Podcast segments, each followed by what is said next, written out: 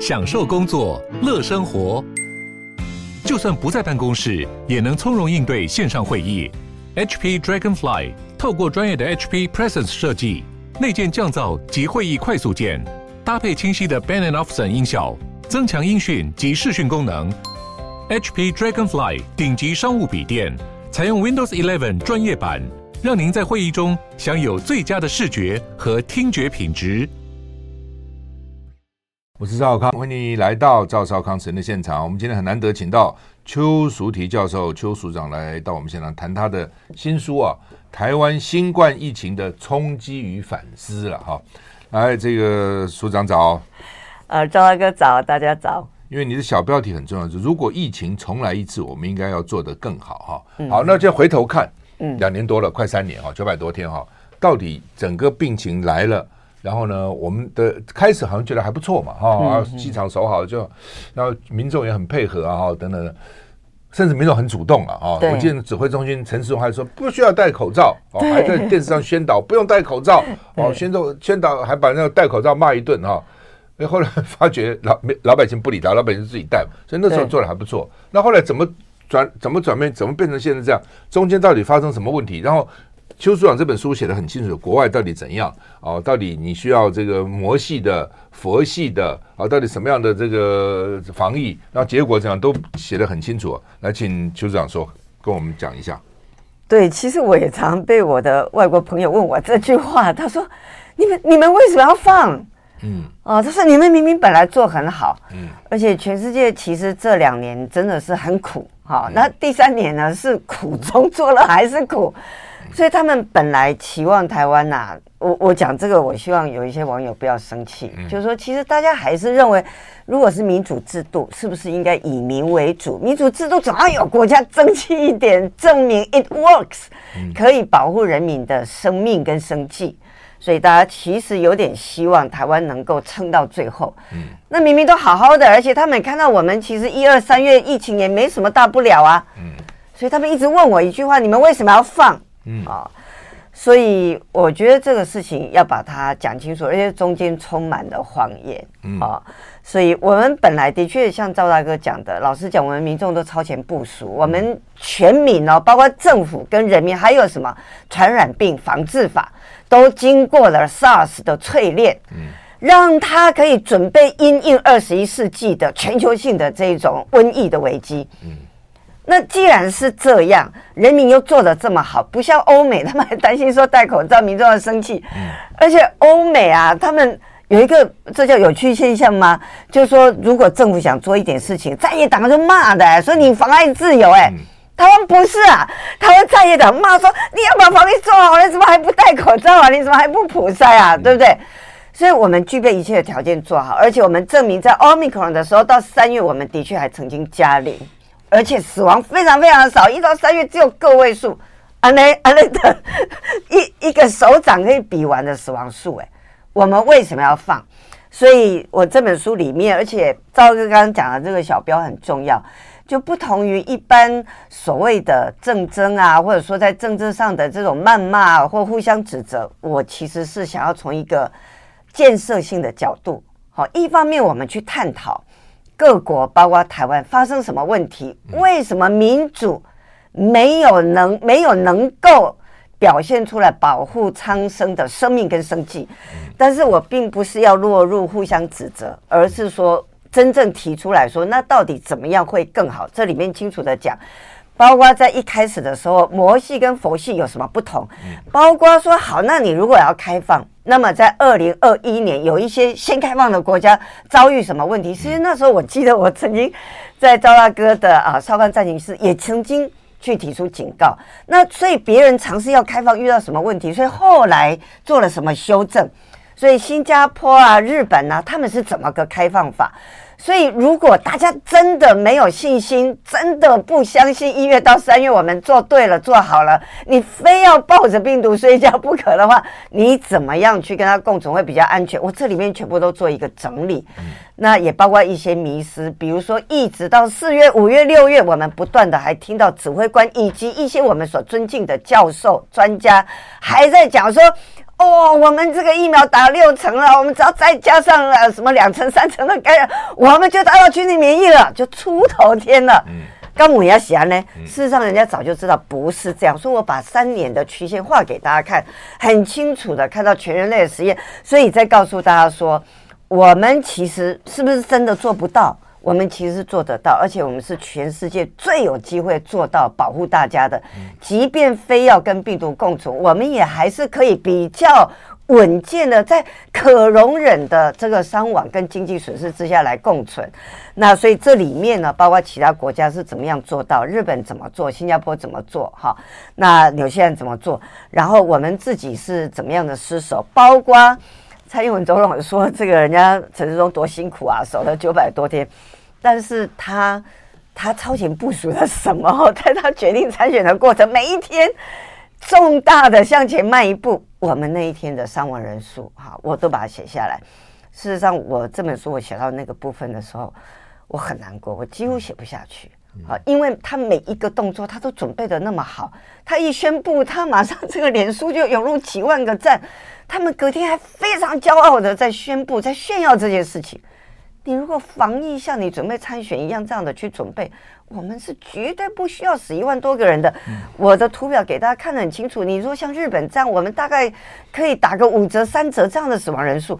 所以我就把这个过程把它整理，而且我是用防疫的架构去整理，而且告诉大家说，比如说我们如果晚一点来来放手，好，晚一点来这个所谓过正常生活，或者是说我们把。一些该准备的事情做好，或者是说你情况不好的时候，你还是适度的刹车的话，其实我们的情况都会不一样。嗯，好，那么这本书哈叫做《台湾新冠疫情的冲击与反思》了哈。那当然有很多，比如说群体免疫，你这他这个书的很容易念，就是很容易读了。他把很多重要的事情都一个个个个列出来啊，譬如说这个群体免疫在哪里，魔系还是佛系好哈？那到底要要不要清零，要不要共存呢？那有没有更好的共存做法跟时机哈？等等等等哈，然后边境管制要怎样哈？然后呢，这个我们疏漏的是什么哈？其实都我觉得都很清楚了哈。那我们就一个个来谈吧哈。先先从这个疫情到底怎么突然就发生了？为什么会这个病就跑了？而且好像看起来没完没了。美国这个都要说每以后每年都要打一个新冠疫苗的这个这个的疫苗哈等等，到底怎么回事？对这个。病毒的这个源头，因为我我这本书，因为它从科学的角度出发，所以有一些没有答案的哈，或者什么，我可能不会花太多篇幅在这种猜测上面。但是我们光是找出一些可为的做法，其实他问这个问题很好啊，就像当初心脏病起来的时候。人人类生活现代化以后，心脏病起来，那我们是要去去花时间找那个心脏病是怎么来的，或者说我们把力气用在防治啊。所以那时候大家就发现，我我们其实知道怎么防治的哈。所以这个病毒是是 是人为的还是天然的？其实科学家有两派，但是看起来比较像是天然的了哈。但问，而且更重要的是说，当他从中国大陆。啊，他通报了以后，世界卫生组织其实第一时间他犯了很关键的错误，他没有去挡他。好、哦，那然后呢，各国呢也没去挡它，很多大部分没有去挡它，所以这里面呢，第我也提供了说，那你不去挡它是到底对不对？好、哦，那那这个其实在国际上，然后如果我们回头来看，第一时间我们该做什么？大家不要以为说我们下次再遇到这种病毒可能很久没有，因为我们现在是高度全球化，然后我们跟以前不太去碰触的这些，比如说动物啊、大自然的那个那个界限。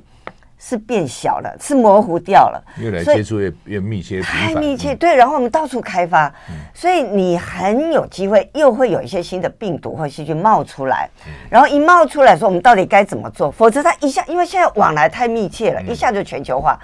好，所以第一个，接着我问大家，如果今天你家有一个不速之客来敲门，嗯，你现在还不知道他到底是好人还是坏人的时候，请问你是说？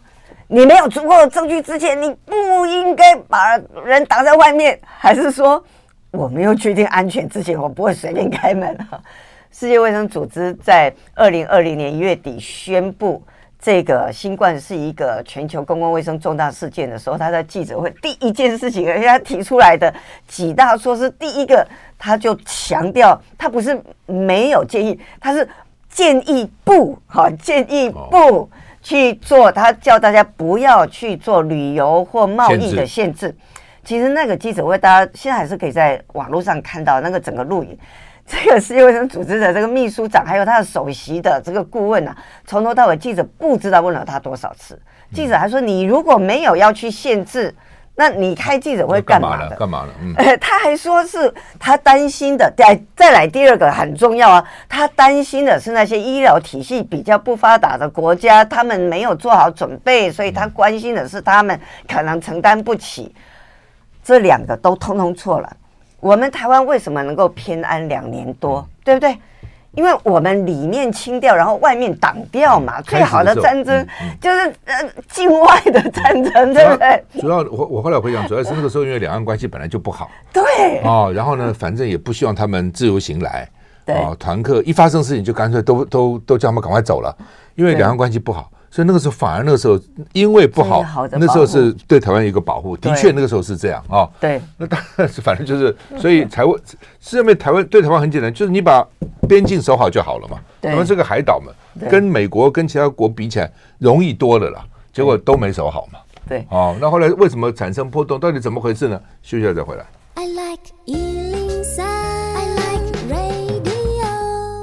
赵少康，欢迎回到赵少康生的现场。我们现在访问的是邱淑媞署长，他的新书哦，《台湾新冠疫情的冲击与反思》啊，天下文化出的哈。那如果疫情重来一次，我们要怎么办啊？那刚也提到，开始我们还不错嘛，后来到底发生什么事情？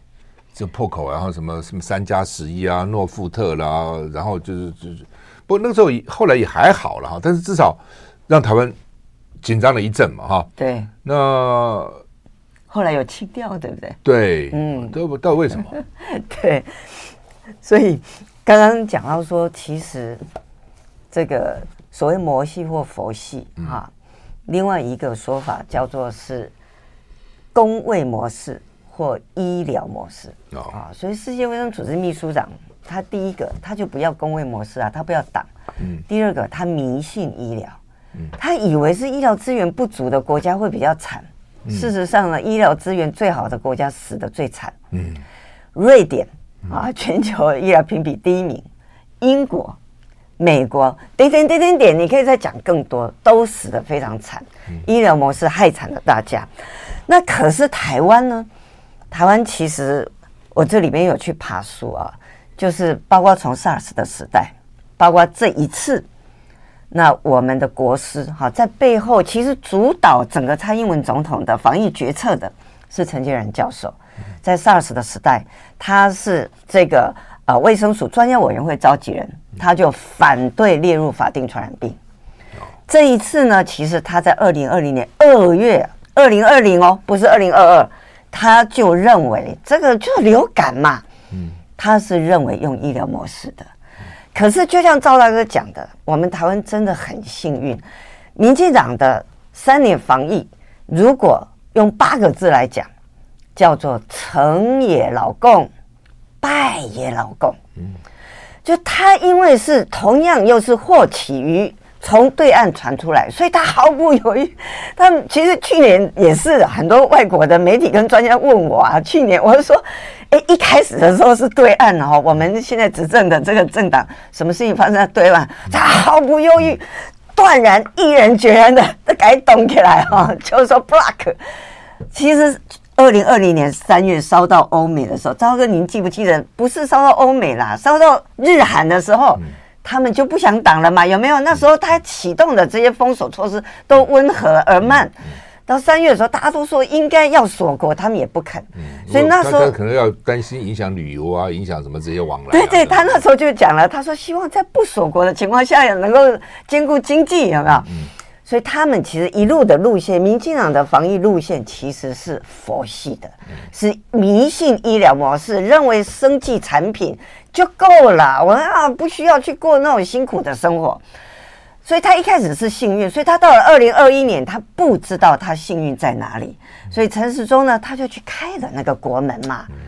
他但是他们从来没有去认清楚这个病毒的特性，所以这书里面我也讲了病毒的特性，三大迷思，为什么你用医疗模式来对付这只病毒是行不通的？你一定会付出生命跟经济的这个代价哈。但是他们是不懂，所以他们就去年陈忠也没开会，他就他而且他很软哦，这个软男的特质是用在哪里好，用在哪里不好哈？你不能在瘟疫这种事情去耍软。他就去开嘛，开了他以为没事嘛，结果他违反科学。他这个三加十一是三这个字是违反科学，可是他去开，就开了，结果就是就扩散出去。可是他他又滥权，第一个他学学就是学艺不精，哈，他他这个不够专业。第二个他滥权，他在二零二零年就去出征那个彰化县卫生局嘛。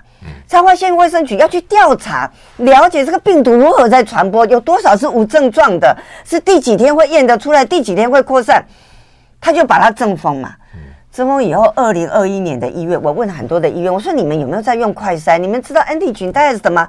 没有，因为指挥中心只给 PCR 检验，而且你还有旅游史，你要加症状才能够通报，才能验 PCR。我心里就想，这样很危险。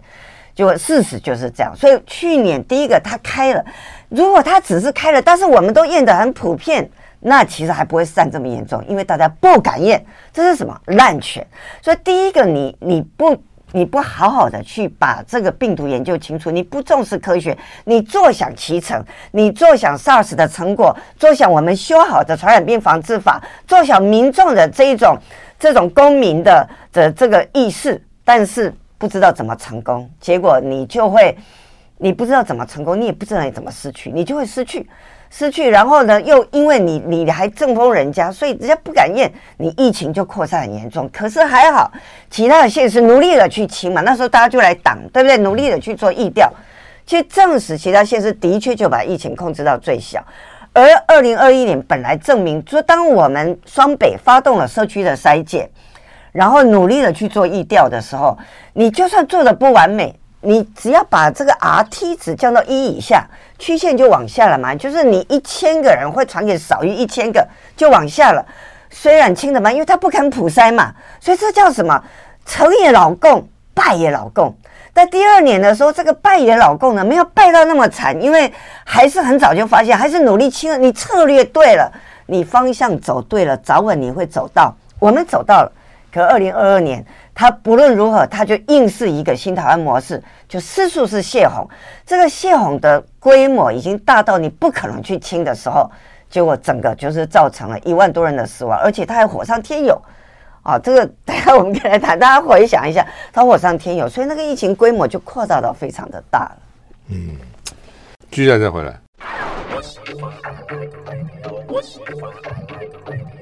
我是赵少康，欢迎回到赵少康时间的现场。我们现在访问的是邱淑媞教授，谈天下文化原件给他出的新书啊，《台湾新冠疫情的冲击与反思》了哈。那整个等于是做一个做一个总检讨哈。那呃，所以刚刚大概为什么开始成，后来为什么不成？就是就按照这个邱淑媞是，就是不该放的时候放了，就是还是这样。对。但是那时候也有人讲说，啊，为了经济啊什么啊，这大家都很苦啊，是不放了受不了，到底要应该怎样？对，所以我这里面讲的三个迷思里面，就包括说，你其实是用医疗模式是行不通。嗯。第二个呢，就是说，呃，这个呃，事实上呢，呃，这个我们应该用在在这个大海当中的时候，其实我们是需要法令的帮忙，就群体的力量，而不是靠少数大家各自自主应变哈。这种个人的力量，其实你是人在江湖身不由己的。另外一个迷思就是说，我们是要顾经济，还是要顾健康？这样子，它是鱼与熊掌不可得兼吗？还是它是唇齿相依，唇亡齿寒？那我也是用国际的数据给大家看，就是说，其实包括二零二零年、二零二一年的分析，也包括我们台湾自己的分析，就事实上像。四月他不是就觉得这样应该对经济很好嘛？可是事实上，四月到六月这段期间，我们民众啊，他他以为说他叫我们冲，我们就真的大家都会去冲哎、欸。其实人民是会怕死的、啊，这是我们人类为什么到现在没有绝种啊？对不对？实际上人民就会裹足不出。好，所以你只要疫情泛滥呢，事实上那个经济整个就会冲击。它不在于你是不是有下令封城，而在于民众自己呢，他就会限缩他的消费。好，所以这个图里面都很清楚的显示出来，我们购物的足迹啊，我们旅游的足迹、交通的足迹，其实是严重下降的哈。所以如果要顾经济的的话呢，其实是要把防疫做好。那可是呢，其实这里面有一个是说那个。国际的贸易跟进出的部分，那那个部分事实上，比如说像新加坡、纽西兰，哈，甚至于日本，他们也会想要顾这个。所以我刚刚就说，如果大家想要做适度的开放的时候，那其实你是要做一个比较稳健的、有踩刹车的开放。你要注意到这个疫情的这个动态，然后让告诉民众实情，那就。躲过这一波，而且呢，就让大家尽量的把疫苗打满打好。那这样的时候，其实你遇到病毒的风险也会比较小。那这样的一个开放就会比较稳健。我们付出的。生命跟财产的代价不是没有哦，但是会相对比较少。也就是说，魔系虽然是最安全，但是大家如果认为我们真的做不到的话，那我们在一个准备的更好的情况之下，然后这个疫苗啊、快筛啊、药物啊，一定要准备的非常好嘛。因为你如果与病毒共存，就是全部到处是病毒，一天到晚都要筛啊。好，所以这些也都要准备好。所以我这里面也分析了，其实与病毒共存是。花很多钱，所以我我之前也都一直警告，不要以为说所谓的与病毒共存就是哎呦功课做完了，我们大家现在就轻松，不是。所以我这边也讲说，我们台湾的这些政治人物，他完全是不清零的台湾，不知道共存的苦，他的成本跟他的代价，你要先知道，先知道以后你，你你还是觉得你要共存的时候，就要说，哎呀，我我我要去看医生啊，虽然有台风，我还是得要出去啊。那你就要做好准备嘛，然后你选一个比较安全的时间，比如说，我认为暑假是一个安全的时间，因为就刚刚讲的，你就自动停课的期间嘛，你不用在正在上学的时间来做这件事情，它的那个扩散速度就不会到那么大哈。所以这里面其实都都跟大家分析的这些啊科学的数据，我们并不是说好像一味的去谈，好像两个极端，不是，我们很很理性、很科学的拿证据给大家看，但是这其中我觉得。一一方面就是那个误以为说要开放才是对经济比较好，像其实我认为，比如说像对岸，它其实是很多外国人在抗议，因为因为外国人不能进去。我认为它其实可以开放更多人进去，但是就经过一个比较安全的一个等于说禁制哈，它还是有一个检疫的这个期间，再加上检验，去把这个规模控制到最小。另外像台湾。我们不是一天到晚都在筛吗？如果我们共存，但是我们筛，可是民进党不要逢中必反，他这个筛是乱筛。如果他有系统的筛，比如说什么，我们全台湾的人，如果现在看起来疫情不对劲了，那我们其实其实那些共存的国家基本上都是把筛快筛是免费提供给民众的，你现在也是这样，他还强调你不需要等不舒服才有快筛，你通通领好。我们一个礼拜所有的人。二四六来筛，筛完你阳性的人就是待在家里，因为反正早晚大家都会有一堆人要感染，要待在家里嘛。你把它集中一次，你反而减少了，因为有你有一些人筛，有些人不筛，所以继续都在扩散呐，你就没完没了嘛。你一次。一个礼拜你就认清了，说你这个病毒到处都是的时候，你你不普，大家还是都在普筛啦，只是乱普筛而已。你有系统一个礼拜三次，哈，二四六筛完有病的在家中，其实你可以在最短的时间就把那个那个传播源它造成的效应把它缩下来，我们就可以把那个。可以到处去传播的那个量，一次把它减到很少，然后又可以再过大概一个月的时间是没有太多人被感染的。你光是用一个有节奏的筛，你都已经可以把你的资源做最好的效的利用，然后把伤亡减到最少。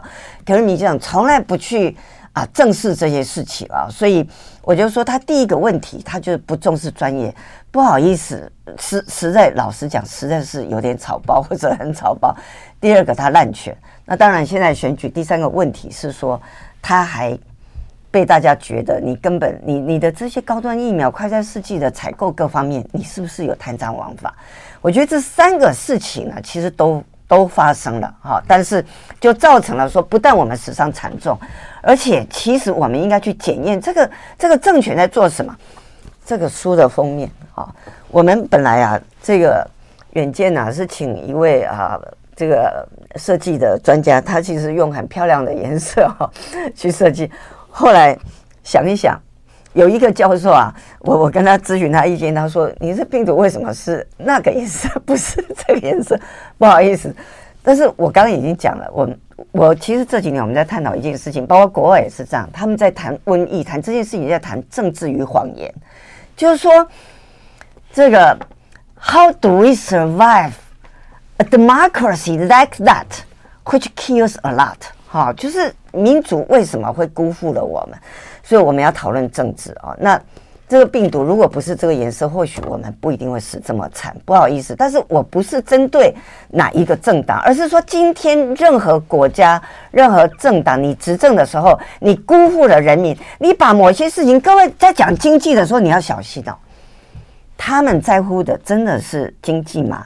或者是某些人的利益，是某一些利益团体的压力？使得他们去选择了对那些利益团体有利，而非对全民有利的事情。好，这个是我们要去解释。我们讲经济讲钱这件事情，是大家的钱还是少数人的钱？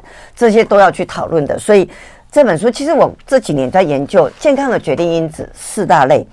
传统大家知道的，就是社会决定因子，就是一个人的社经地位，还有他所处的这个社区等等。第二个是环境，第三个是商业。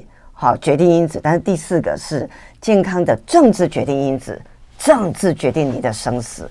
而全球的民主走向了民粹化的时候，大部分的民主是辜负了大家。嗯，谢谢再回来。I like 103, I like radio。我是赵康，欢迎回到赵少康时间的现场。我们现在访问是邱淑媞教授，谈他的新书《台湾新冠疫情的冲击与反思》哈。那呃，特别这边这这个。第一章你就讲说群体免疫这样的，到底有没有群体免疫？是，其实图一之一呢，就给他看，给大家看到这一个让人啊心碎的这个事实啊，就是其实英国跟瑞典哈，就有一些西方国家，他们对这个生命的哲学啊，他们认为说，哎呀，这个难免都要遇到瘟疫啊，我们也是要面对它了哈，啊。体弱不行，也就体弱不行了。然后我们要靠我们的免疫力啊，去战胜它。自然淘汰就自然淘汰，对对，自然淘汰就算了。然后活下来的你就有免疫力了，然后就过了。他们认为这样比较快。嗯，哦，各位回想，二零二二从四月一号以来，是不是指挥官一直他？各位去看他在记者会上面好几次讲这个概念呢。他认为我们一下说十五，他本来不知道到底会有多少。后来我把数据算给他看以后。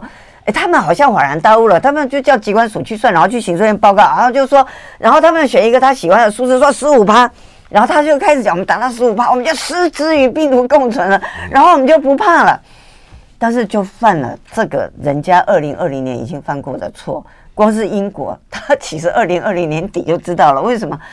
他第一波的时候，他们勇敢的迎接他，结果第一个死的实在是很惨，第二个呢，他后来又一波起来。而且呢，那而且这个病毒因为是 RNA 病毒，它会一再的重复感染，它会变异，它不断变异以后，它就会重复感染。所以事实就证明，不论你是透过打疫苗，或者你你透过自然免疫啊，就是感染方式，其实都不会有群体免疫。而这个呢，其实最慢啊，就是说，其实小心去看英国，你大概二零二零年底就知道。但是你你如果说最慢的话，其实到了二零二一年去年中的时候。我们已经觉悟了，已经已经确认说，所有的国家就是一波又一波。所以，拜登，拜登他怎么赢川普的呢？事实上，在二零二零年底的时候，这个全世界第一名的医学期刊《新英格兰医学期刊》史无前例的所有的编辑委员共同具名，就是说，就是认为川普的这个防疫真的是真的是太惨了哈！点点点点点啊！其实他发生的事情在台湾也都发生了。那拜登就赢在于说。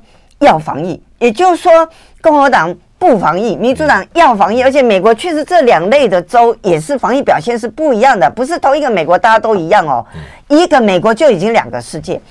拜登因为这样，可是大家知道，拜登执政以后，他就去打疫苗，有没有？嗯、拜登执政的时候，美国已经有疫苗了，所以拜登应该做的比川普好了吧？这一个很简单，再加上有免疫，拍谁？二零二一年美国死的比二零二零年还多。嗯，那英国是二零二一跟二零二零接近，好，再多一点点。所以事实上就是证明是群体免疫是不存在。好，所以。你去让这么多人死伤，是完全是白费的啊，是白费的。如果要免疫，个人免疫，那个人免疫安全的方式就是打疫苗。我书上也讲了，回顾了国际这么多魔系与佛系，然后共存怎么死少一点的共存。但是我说还有一件事情呢是没有解决的，就是长新冠。长新冠一直到现在没有解决，打疫苗可以减少长新冠，但还是会有一些人长新冠。那英国人的统计说到 Omicron 以后，长新冠好像少一点，但是二十分之一，二十分之一，百分之五，嗯，百分之五啊，好四点五趴，但是二十个人感染，还是会有一个人有长新冠。各位，你如果真的是关心你周遭的人，那些感染过，有一些人会告诉你，他到现在没有好，一直咳嗽啊，或者一直其他问题，脑脑雾，而且哦，而且像美国疾管署，他用大人的资料去做感染后半年之内。全身各种疾病就医的这个记录，所以不是只是他自己觉得怎样，是真的实质去看病的客观的，心血管疾病、糖尿病、中风、心脏、心肌炎、肾脏的问题、肝脏的问题，全身的这些问题都显著的增加。那小朋友。对，然后小朋友的抽筋的，包括像小朋友，他会有肺栓塞、心血管的这些问。那现在有更多的资料出来，就是包括你脑部智能的这个退化，在影像医学、在抽血这些都看到科学证据。为什么会造成长新冠？那个病毒这么厉害，就是在你身体里面作怪这样。对，这是第一个发现病毒在身体很长，第一个部位呢，时间比较长，量比较多，是肠道三到六个月。然后呢，在脑部各个器官呢，在感染以后，后来死亡了，然后去做解剖，有的已经距离感染已经将近一年了，脑部还有这个病毒，所以那个病毒是不是还继续在产生一些反应？第二个呢，就是全身性的发炎，而且目前看起来最普遍的就是小血管的血管内皮细胞受到伤害。血管内皮细胞受到伤害，它就是因为发炎，然后它就会容易引起血栓，但是它会有这种很小的血栓，所以你全身性的这个器官在血管末端，为什么会全身器官都有？连没有看到病毒的器官也有看到那个离病率显著增加，那个小血管受到伤害，你血流不进去哈。那一些比小血管稍微大一点点的血管也有这个阻塞的这个现象，像肺栓塞啊、脑中风啊、心肌梗塞是这样的，所以它有全身性的反应。现在看起来是这样，然后他去验你的这个 T 细胞，还有你身体的一些发炎的这个指数，就发现是一种 prolonged abnormal prolonged 的这种 immune response，就是你的免疫反应是不正常的，还是继续在发炎的。好，所以所以英国人就很很沉痛的说，他们当初这样的错误对英国造成的伤害。你要去收拾，至少要十年。可是留在人身上的伤害是包括我们的下一代的哈，所以这是为什么？即便我们已经打了呃疫苗，其实让有些人他以为他感染过就不用怕，其实完全是错误的啊！现在这个再感染，上次我讲到这保鲜期的观念了，其实已经不到两个月了哈，几个礼拜就可以再感染了哈。那这个而且你感染过的时候，你的确啦。你你感染过人还活着的话，你有战胜它，你的重症跟死亡的风险有降低。可是长新冠的风险反而是一个 cumulative 的累积的，好，所以还是要呼吁大家，我们能避免则避免。那它就肠里面有病毒，脑里有病毒，会不会不会传染的？它就存在那边。对，目前看起来还是不会传染。不会说你身体弱的时候又跑出来了这样。其实这个以前有曾经怀疑过，比如说有一些免疫力很差的人，比如说这个欧米克戎从哪里来？有两种假设哈，一种就是说是不是南非那边有一些人他因为有艾滋病，他的免疫很弱，所以他就跟病毒达成一种体内的共存，哦，然后这个病毒跟他共存以后，他就产生了一些变异，但是就是他就一直在变，变到呢，其实他二零二。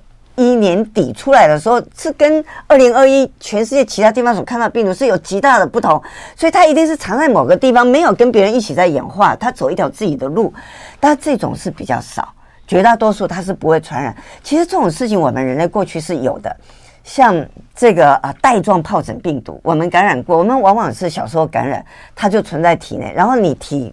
它存在神经节，然后你抵抗力比较差的时候，要结婚啊，要考试，它要跑出来跟你作怪，哦，不会抓啦，哦，这个这个是有的。另外就是说，感染以后它引发慢性的发炎，在过去也是有的，哈，这个就是这 fibromyalgia 叫做这个纤维。呃，肌肉痛的这种全全身性疼痛，过去也不了不被了解，误以为它是不是神经质，也怀疑可能跟一些啊病毒感染有关。但是以前的这个发生率没那么高，所以大家就没有那么多关注。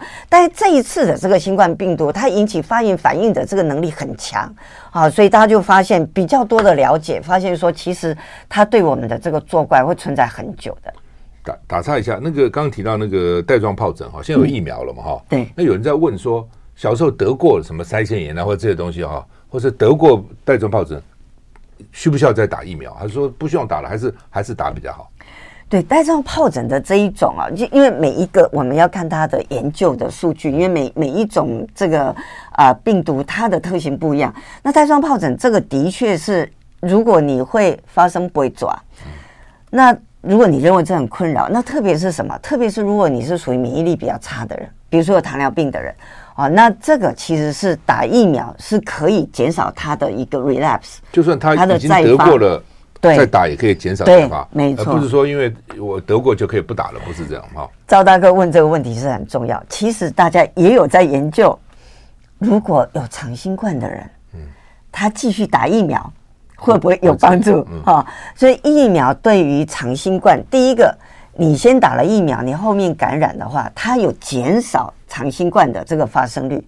第二个，你有长新冠以后再打疫苗呢，这目前还没有结论，但是有看到比较，因为有不同的研究得到结果不尽相同，但是看起来有相当多的研究是你继续去打疫苗的时候，它的症状有改善。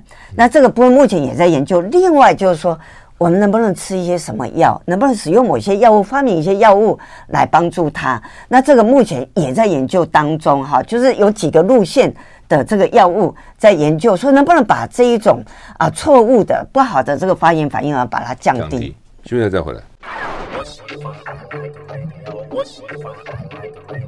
我是赵康，欢迎回到赵少康时间的现场。我们现在访问的是邱淑媞处长，谈的新书《台湾新冠疫情的冲击与反思》啊。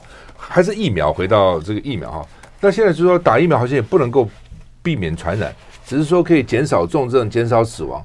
大家总希望说很多疫苗就打的希望不得嘛，啊，比如什么天花啦、带状疱疹啊、肺炎链球菌来的很多疫苗，就是说打完了以后还很多年都不会得哦。流感它每年都要打，但是但是为什么变成新冠肺炎打那么多针，然后现在要打第四剂、第五剂，然后呢又防止不了？然后又说可以减少重症跟死亡，真的能减少重症跟死亡吗？对，的确是可以吗？对，而且一直到现在啊，像这个 BA. 点五的期间，大家认为说那个原始的疫苗是不是应该就更差了？但是美国的那个总体，我就说人类进行了一个三年的试验呐，哈，美国的数据看起来还是有帮忙的，有去打 booster 的还是有帮忙，多少有帮忙？这有多少的可以帮忙多少呢？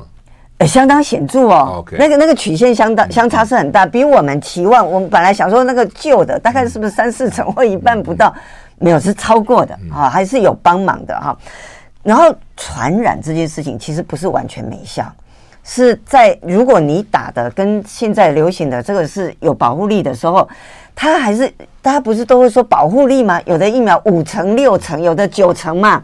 那个保护力是感染哦，所以在你刚打完，比如说像追加剂一个礼拜就会有效果，一到两个月之内的时候还是有降低传染的这个效果，只是它不持久。但是另外一个问题就是病毒在变异嘛，对不对啊？变异了以后，但是变异现在大家就是在想要开发真正的叫刺刺式的疫苗，其实这个从一开始已经在努力了。第一个，你能不能选这个病毒比较不变异的部位？所以它不比较不怕变异。第二个，从哪里去接受这个疫苗？比如说，其实一直在研究吸入型的这个疫苗，它会不会在呼吸道的防护会比较好？因为这个是病毒进入我们人体的位置，那这样产生的效果是不是会更好？好，所以现在其实是有继续在研发的，嗯、但是问题是它一直变的时候，变在变哈，一直变这个问题有点难解。不过有好消息是说，最近看起来美国的这个情况，就是说那个那个这个一则一忧一则一喜啦，就是这个免疫的这个铭记呢，还是有发挥。所以我们以为免疫铭记好像是不好，因为新的它是不是就不行？但是看起来它还是有相当的效果。还有记忆就是了啊。对。不，当然最好能够有新的了哈。但是问题就是太快了，一直变，一直变，一直变哈。这到底人人类要怎要要怎么样哈？美国我看上个礼拜是死了二十几万人啊，对，二十九万人确诊了。对不起啊，二十九万人确诊。那它等于跟台湾呃一个礼拜差不多。我们大概一个礼拜二十几万，但它人口是你的。一倍多嘛，啊，十啊十十十一倍，十二倍多嘛，嗯，所以换句话，它等于是确诊率是你的一半，呃，十分之一到十二分之一，大概这样。因为我们一个礼拜也差不多二十几万了，对，因为一一天只要三四万，七三二十一就二十几万，他上个礼拜是二十几万嘛，对，好，所以 但是他人口比你多那么多哈，来做个结论吧，还有一分钟，来邱主啊，好，第一个疫苗要打哈，因为我们已经是在怒海中各自求生，所以你需要救生圈。第二个，你还是要避免感染，哈，所以呼吸道防护。现在全世界的变异株已经像一碗炸呃大炸锅的汤，什么变异株都有，而且我们四周就有这些超强的免疫逃脱的变异株，所以你还是要做好呼吸道的一个保护。第三个，有不舒服你就做快筛，还是尽量保护你的家人跟其他人。好，我觉得我们面对病毒要谦卑，而政治决定我们健康。我希望大家。能够去看这本书，了解我们要的一个施政价值是什么？要专业，要有悲悯，要中央跟地方合作。你有权力的，你要尊重地方政府，要跟人家合作，要倾听大家的声音。只有确立一个正确的施政价值观，我们才能够得到真正的一个保护。嗯，好，因为也。